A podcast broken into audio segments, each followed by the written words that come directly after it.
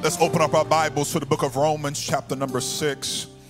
And I am speaking uh, over the next few weeks, and I introduced it on Wednesday Bible class uh, on a subject that I am calling Kingdom Lift. And this subject here is so important to us, to you and I, because I believe that when you are a part of the kingdom of God, when you are born again of water and of the Spirit, when you are part of the kingdom of God, you should see elevation in your life. You should see a lift in every area of your life emotionally, financially, all physical, spiritual, there should be an elevation. I don't find anywhere in scripture from Genesis to Revelations where anyone became a part of the kingdom, had an encounter with God, and their life became worse. The only way that happens is that if you enter in and then you do not apply biblical principles. But I believe that when you apply biblical principles, then you will get kingdom results. And so, if you will just apply the principles that I am teaching over these next few weeks, if you were not here Wednesday, I encourage you to go back and watch that message. We archive every message. I taught on kingdom principles that will help you to have a lift in your life. And so today we're going to stay in that same vein here today, speaking about kingdom lift because you should see elevation in your life. And there's some principles that I want you to understand. And that if you apply these principles, I'm telling you, you will have kingdom results. And so we're going to start in the book of Romans, chapter number six. I would like to start at verse number 12, if you would, please. Verse number 12. So the scripture says here in Romans 6, verse number 12, it says, Let not sin therefore reign in your mortal body, that you should obey it in the lust thereof. Neither yield ye your members as instruments of unrighteousness unto sin. So the scripture is highlighting here that we are not to yield our members as instruments. Your members are your body parts. I don't want my hands and my arms being somewhere that is unrighteous. I don't want my eyes looking at anything that's unrighteous. I don't need my ears listening to something that is unrighteous. That's why you must be careful what you watch and what you listen to. That includes music, my friend. I'm telling you, all music isn't good music. Is it is if it isn't encouraging or lifting up the name of the Lord, we really shouldn't be lending our members, our ears to that type of music. Because you may say, oh, preacher, it doesn't matter. Well, that music will get into your spirit, and what gets into your spirit will eventually come out of you. Mm-hmm. And so that is important. Don't yield your members uh, instruments as instruments of unrighteousness unto sin, but he gives you the better option. Yield yourselves unto God as those that are alive from the dead, and your members are instruments of righteousness unto God. For sin shall not have dominion, it shall not have authority, it shall not have a stronghold. Sin shall not have dominion. The scripture says, For you are not under the law but now we are under grace. But then he asks a question. He says, What well, what then? Because we're under grace, what does that mean? Shall we sin? Because we are not under the law, but under grace, he says, God forbid that. So, because we live in grace, that doesn't mean that gives us a license to do whatever we want, expecting God to forgive us of the things that we've done. No, my friend. The Bible says, though, verse 16, know you not that to whom you yield yourselves servants to obey. His servants you are to whom you obey. Whether of sin unto death, if you choose to obey that, that's what's going to be the result. Or of obedience unto righteousness. Everyone say obedience unto righteousness. I have another version here that I would like to read from 6 16 is going to be up on the screen here. It says, Do you not know that if you present yourselves to anyone as obedient slaves, you are slaves of the one whom you obey? It's your choice. It can be to sin, which will eventually lead to death.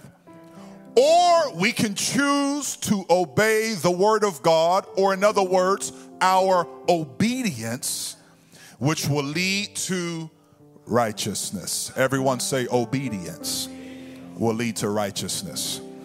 That's the principle that I want to teach today. Obedience unto righteousness. Lord, in the name of Jesus, we thank you, Lord, for this day. We thank you for your word. We thank you for your spirit that we feel. I thank you, Lord God, for all that you have done this morning thus far. Now, God, I pray that you will help us speak to our hearts right now. Lord, this is your church. We're your people. These are your sheep. I am your vessel. Help me, Lord, to speak every word that is intended. I pray that my flesh will not get in the way. In Jesus' name we pray. Everybody say amen. If you're ready to receive the word, clap your hands unto the Lord one more time. You can be seated in Jesus' name. Today, I would like to distinguish the difference between someone being compliant and someone that has kingdom obedience.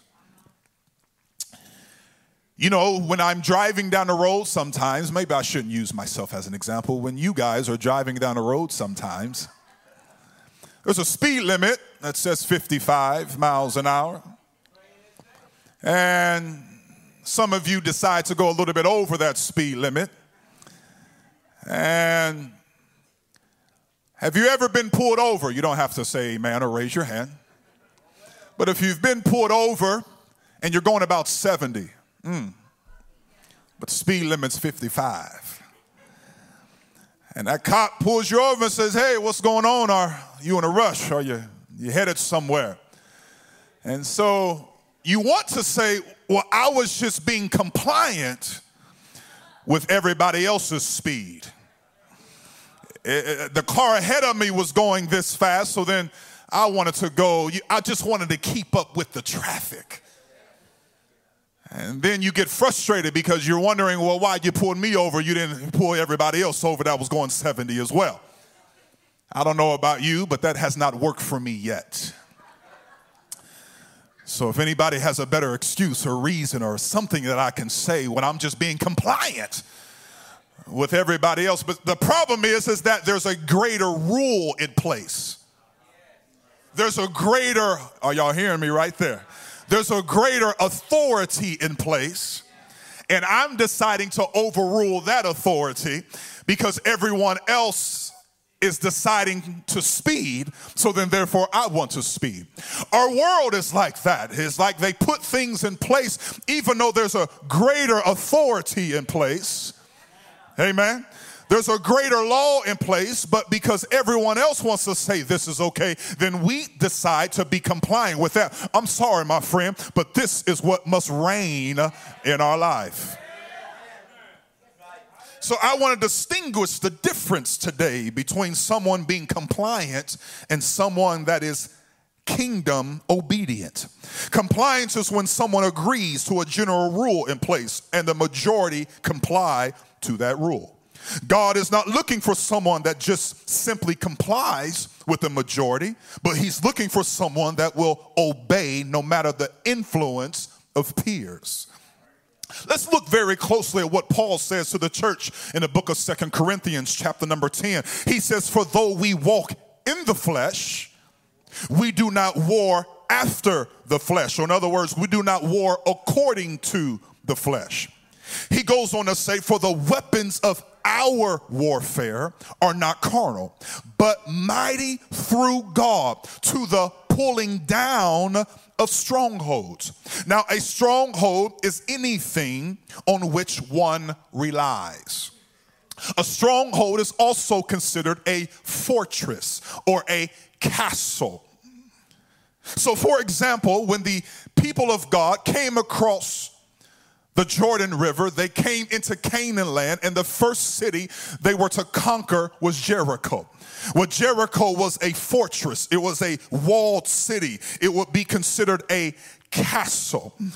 And for example, they only defeated Jericho because they were obedient.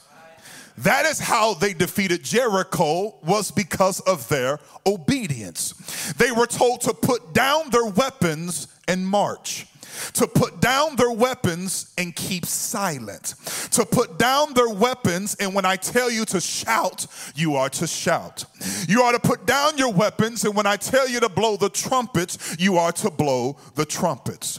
There are many here today that have strongholds, things on which you rely on, a fortress in your life. I wonder today if you would be willing to lay down your carnal weapon, your carnal ideas, and pick up a praise. Lay down your carnal thoughts, carnal ideas, and pick up the weapon of a shout unto the Lord. And when you begin to praise Him and when you begin to shout unto the Lord, watch the Lord bring down your walls. Paul gives us clarity on where our strongholds lie. Verse number five says, casting down imaginations and every high thing that exalts itself against the knowledge of God. Anything the scripture is highlighting here that tries to reason with truth, he says, cast it down. Anything that tries to compromise the Christian faith, he says, cast it down. That word imagination also is interpreted arguments. Casting down arguments. Ooh, some husbands and wives are like, oh, that's it right there casting down arguments, disagreements. God is saying that we have the authority to get rid of it. I can either entertain it. Now, stay spiritual with me. I'm done with the home, okay? Stay in the Holy Ghost with me. So, anytime the enemy tries to entertain something that contradicts the word of God, I have the ability to cast it down. You and I have a choice to entertain it, dwell on it, and then therefore the enemy says, act on it. Or when that thought comes to my mind, I can cast it down and let the enemy know greater is he that's within me than he that's within the world. And no matter where I am, I can be at home, at church, I can be in a grocery store. Anytime a thought tries to entertain uh, my mindset to try to get me to contradict what God has already promised me, I immediately cast it down and give my God praise. Let me give you an example because things that we are waiting on God to do, those are the things that torment us over and over. And it's in those moments when I feel tormented by the enemy because I'm still waiting on things for God to perform in my life. I just turn around and look back what God has already done and I give him praise for what he's already done. Mm-hmm. Uh-huh. So the enemy cannot torment me because I'm still waiting on him. I just remind him God's already done it before. I believe he can do it again. Hallelujah. Anybody ever praising for what God has already done?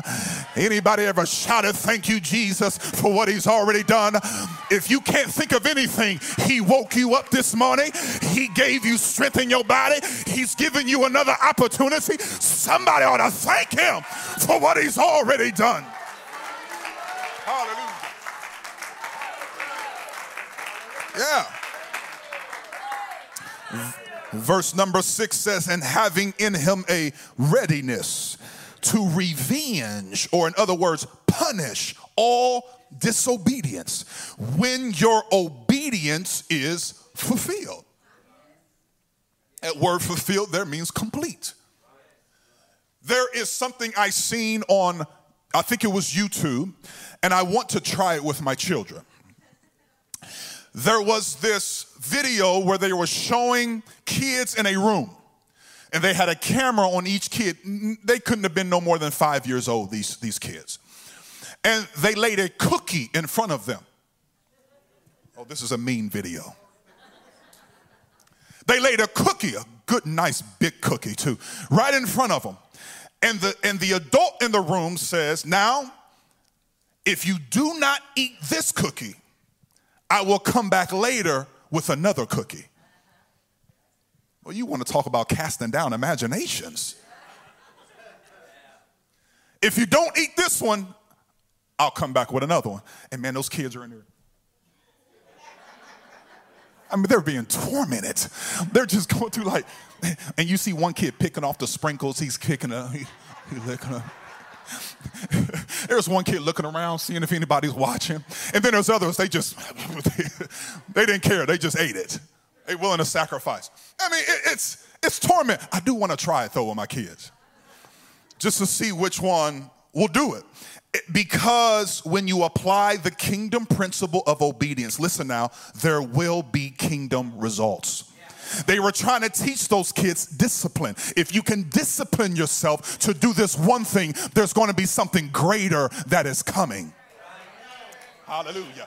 If we can just discipline ourselves to be obedient to the word of God, I'm telling you, there's something greater that is coming. If you're still waiting on your greater, God must be still waiting on your obedience. Because when you are kingdom minded uh, and when you have kingdom obedience, I promise you, you will get kingdom results. Now, let's look at this a little bit further. Let's go to the book of Genesis now. Follow me here. Genesis chapter number 12, starting at verse number 1. The Bible says, Now the Lord had said unto Abram, Get thee out of thy country and from thy kindred and from thy father's house unto a land that I will show you. Now, follow me, count with me. And I will make of thee a great nation. There's one. And I will bless thee. There's two. And thy name will be great. There's three. And thou shalt be a blessing. There's four. And I will bless them just because they decide to bless you. There's five and I will also curse them that decide to curse you. Verse 6. And in the all families, it's going to go beyond even your extended family, Abraham. All families of the earth will be blessed. Verse 7. Now, that is not coincidental there because the number seven is completion. And when God decides to open up the windows of heaven upon your life, He doesn't do anything halfway. But if you want the fullness of God in all seven results, you have to do what Abraham did, and that is obey. So the Bible says in verse number four so Abraham departed as the Lord told him to do. Now you would think if God told you all those things and you promise all that, hey, where you tell me to go, I'll go. It sounds good. May even sound right on paper. The thing is, though, is that many of us are challenged to do things, and God is trying to help us to go to another level, but yet we lack obedience to His word. Because Abraham was told to leave his own house, his own family. Oftentimes, God will cause us to do things uncomfortable that are uncomfortable to us. We don't really maybe want to do it sometimes, but God is trying to get you to another level. And see, these seven kingdom results only became a reality when and if Abraham obeyed. So the Bible says in verse number four, he departed. Because obedience demonstrates our faith and trust in God. You show me someone that is mightily used in the kingdom, and I will show you someone that is obedient in the kingdom. There is power. Everyone say power. Follows obedience. Everyone say power Power follows obedience. I want you to think about this here. Jesus told the 10 lepers to go show themselves to the priest, and because they were obedient, they were healed. Jesus was teaching in a synagogue and told a man that had a withered hand, Stretch forth your hand. And because of his obedience, he was healed. Jesus told the lame man that was at the pool of Bethesda for 38 years to take, rise up, take up your bed and walk. And because of his obedience, he was healed. I'm telling you, if you're waiting on healing, a miracle in your life, God is waiting on your obedience obedience uh, and thou shalt be made whole. Uh, you don't have to wait on someone else to tell you what to do. You need to listen to the voice of God. Uh, and when God says move, you've got to move. And when God says go, you've got to go. And I'm telling you, because of your obedience, you will be healed. The scripture says in the book of Philippians, chapter number two, starting at verse number five, he says, Let this mind be in you. Now, this mind Paul is referring to is an obedient mind. Now, I'm going to prove that to you here. Let's just keep reading. He says, which was also in Christ Jesus. Verse 6 says, who being in the form of God, thought it not robbery to be equal with God but made himself of no reputation and took upon him the form of a servant and was made in the likeness of men. And being found in fashion as a man, he humbled himself and became obedient unto death, even the death of the cross. Now, listen to this now. Wherefore, God also has highly exalted him. Or, in other words, because of your obedience unto death, I'm going to highly exalt you and give you a name that is above every name. That is why everything we do, whether it be word or deed, we do all in that name because he was obedient. He never would have been highly exalted if he lacked obedience because power follows obedience. Because God was obedient, Jesus Christ was obedient, the man Christ Jesus was obedient. God said, I'm going to highly exalt you. It was after Jesus Christ was obedient unto death. The Bible says that he died, he was buried, and he rose again. And after he rose again, the scripture says that Jesus said out of his own mouth, All power in heaven and earth has been given unto me because power follows obedience. You want power? Obey. It will follow you. You don't have to chase power, power will follow you. Everywhere you go, it will follow you. Uh, you, you, you're not hearing me right now. I said, everywhere you go, it will follow you. You don't have to say, Lord, be with me. God said, No, I'm already here because you've been obedient to me. You don't have to walk back into your home. You don't have to walk back into your bad situation. Say, Lord, please be with me right now. God says, No, I've been with you every step of the way because you've been obedient to me. And if we just obey Him, He'll be with you everywhere you go. That's why His word says, if we abide in Him and His words abide in us, we shall ask what we will. How does His word abide in you? Through your obedience. That's how you prove his word is there. You obey his word. But if you contradict his word, we can't expect him just to show up. But power will follow your obedience. Imagine if Abraham saying, I believe you, Lord. I believe that you will do all that. I believe you'll give me everything that you have. But he never would have left his hometown. Here I am today preaching about righteousness, and there are many people in here that understand that uh, the, the, the, the, scripture highlights, uh, even in the book of Romans, that there is none righteous, no, not one. There are many people that, that understand the scripture that says, well, our righteousness is as filthy rags. How are you up here preaching about righteousness? How can we become righteous? even if we try to be righteous, it's my understanding that it's not even enough. But what if I told you there is something you can do? That the Lord Himself will say, I'll accept that as righteousness. The Bible says in the book of Galatians, chapter number three, follow me here, verse number six. Look at what it says. It says, Even as Abraham believed God, and it was accounted to him for righteousness because of his faith, because of his belief and his obedience, God said, I'll take that. Here we are trying to check all these boxes to become as righteous as we can. And God is saying, I just need you to obey my word. That's all I need you to do is just be obedient to my voice. If you can be obedient to me, I'll accept that for righteousness. I will take that right there. I will count you worthy. I will count you as somebody that is righteous, all because you obey me. Now, can I take this kingdom principle just a little bit deeper here?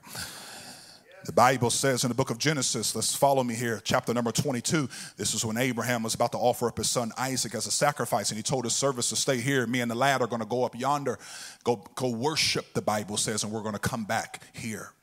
And we, as, we know as they went, Isaac is wondering, I see everything we need, but I don't see the sacrifice. And Abraham turns to his son and says, The Lord himself will provide the sacrifice. As we know, Abraham now is putting Isaac on the altar and he's wrapping him up, if you will, lays him on the altar. I can just only imagine what Abraham's thinking, yet alone what Isaac is even thinking. And here I am as Isaac laying here on this altar. My son, my father is about to offer me up as a sacrifice, but yet in Isaac's obedience. Mm. Because some of us don't mind putting things, other people on the altar, but can we put ourselves on the altar? I, am a teacher this morning. We, we, we go go somewhere here. Uh, we we, we got to learn to put ourselves on, we have to learn to put our ideas on the altar. We have to learn to put our ways on the altar. We don't mind telling somebody else they wrong. We don't mind telling other people you need to get yourself right. You need to correct yourself. You need to fix your attitude. But what about our attitude? We don't mind telling other people to keep their mouth shut. Uh, but what about your mouth? You know, we, we quick to judge other people because when we judge others, it puts us up. You, we like to push other people down to elevate us, but I don't need to push anybody else down to elevate me. God is going to elevate me when I'm obedient to his word. God will raise me up. And, and so here's Isaac in his obedience laying on the altar as well. So it took both. We oftentimes talk about Abraham, but don't forget about Isaac now. This this young boy. The scripture says nothing about him fighting. The scripture says nothing about him running away. The scripture says nothing about Abraham having to yell him down or chasing down, try to get him to come over here. It's interesting how we gotta yell some people down, say, "Hey, it's okay, come to the prayer room. Hey, it's okay, please worship. Hey, it's okay, lift your hands unto the Lord and magnify Him. Hey, are you alive back there in the back rows? The Holy Ghost moving back there." We got to learn how to put ourselves on the altar. And even when I don't feel like worshiping the Lord, I'm going to lift my hands. Even when I don't feel like clapping my hands, I'm going to clap my hands. Even when I don't feel like shouting hallelujah, I'm going to lift my voice. Why? Because I'm putting myself on the altar. Hallelujah. Mm-hmm.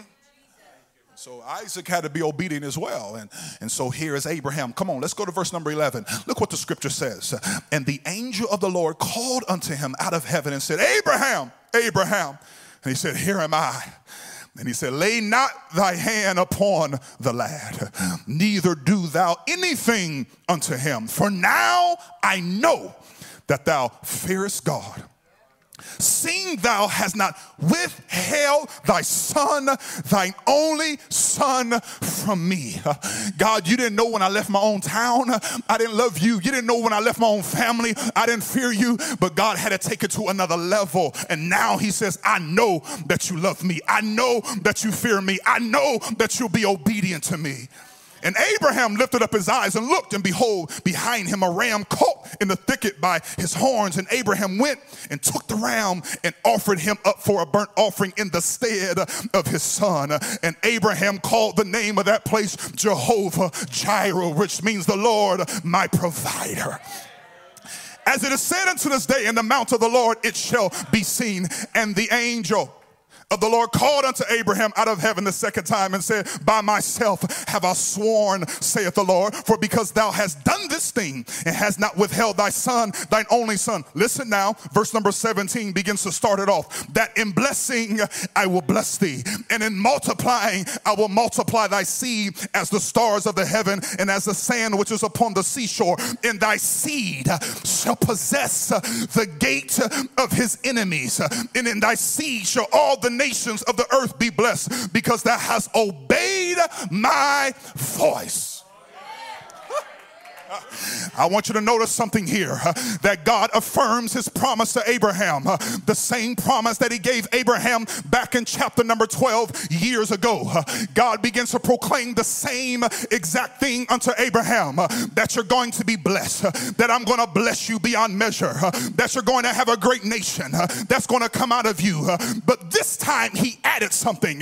This time we find in chapter number 22 something that was not in chapter number 12. The latter part of verse number 17 it says, In thy seed shall possess the gate of his enemies. Because Abraham, you have taken your obedience to another level.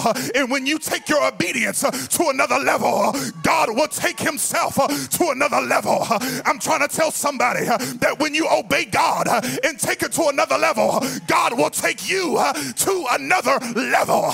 I'm telling you right now, if you want to possess the very gate of your enemy, you got to learn how to obey him.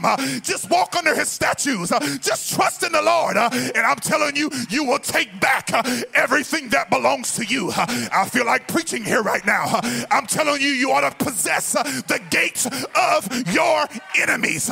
Let's clap our hands unto the Lord. Magnify the name of Jesus. Hallelujah, hallelujah. I'm telling you today, this morning, I'm not walking out of here the exact same way, but I'm taking back what belongs to me. How you going to take that back, preacher? It's because I've got a mindset to obey. I've got a mindset to follow the Lord. I've got a mindset to shout. I've got a mindset to dance. I've got a mindset to worship. Why are you going to do that, preacher? Because God told me to. He said, if I just hold my peace and let the Lord fight my battle, He said, victory it shall be mine. So I'm taking it back. I said, I'm taking it back. What belongs to me, it belongs to me. I just got to obey. I just got to stay in His Word. I just got to stay on my knees. I just got to stay lifted up my hands. And now I believe that the Lord is with me. If you receive that, clap your hands one more time. Lift up the name of Jesus.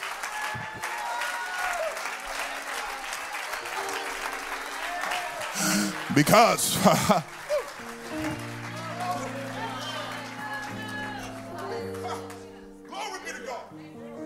Because when you are willing to obey Him, even when it doesn't make sense, I'm telling you, God is going to honor it. That God will elevate your home, that God will elevate your life. I'm not asking you, did it make sense? It didn't make sense to Abraham to offer up his own son. It didn't make sense in the moment.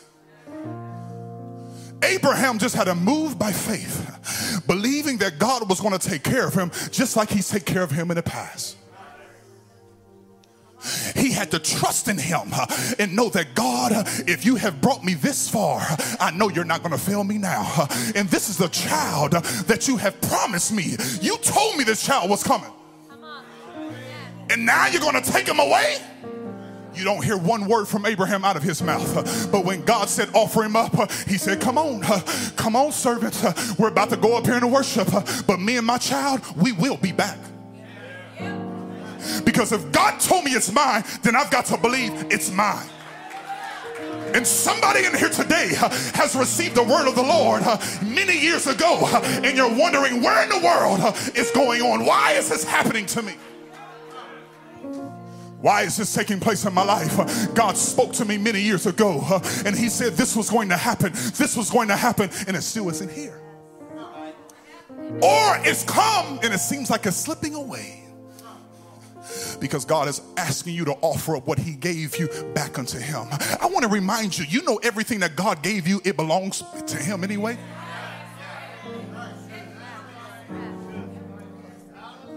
It belongs to Him anyway. The Bible says the Lord gives, the Lord takes away. Yes, that's right.